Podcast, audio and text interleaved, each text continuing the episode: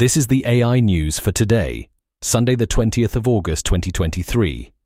China and the UK are taking the lead in AI regulation, outlining their ambitions to balance state control with the development of the technology, while the US lags behind with no legislation under serious consideration. UK Prime Minister Rishi Sunak plans to host an AI summit later this year to position the country as a leader in AI development, while Beijing aims to support its companies in becoming global competitors. Meanwhile, companies like ARM and Cisco are capitalizing on the AI wave as investors show increasing interest in AI related businesses. In a landmark decision by a federal judge, artworks produced solely by artificial intelligence, AI, have been declared ineligible for copyright protection, supporting the long standing criterion of the US Copyright Office that human authorship is necessary for copyright claims.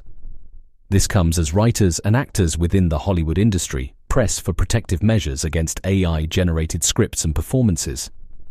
With AI becoming a prevalent tool in creative fields, building a harmonious balance between human authorship and technological innovation has become increasingly paramount.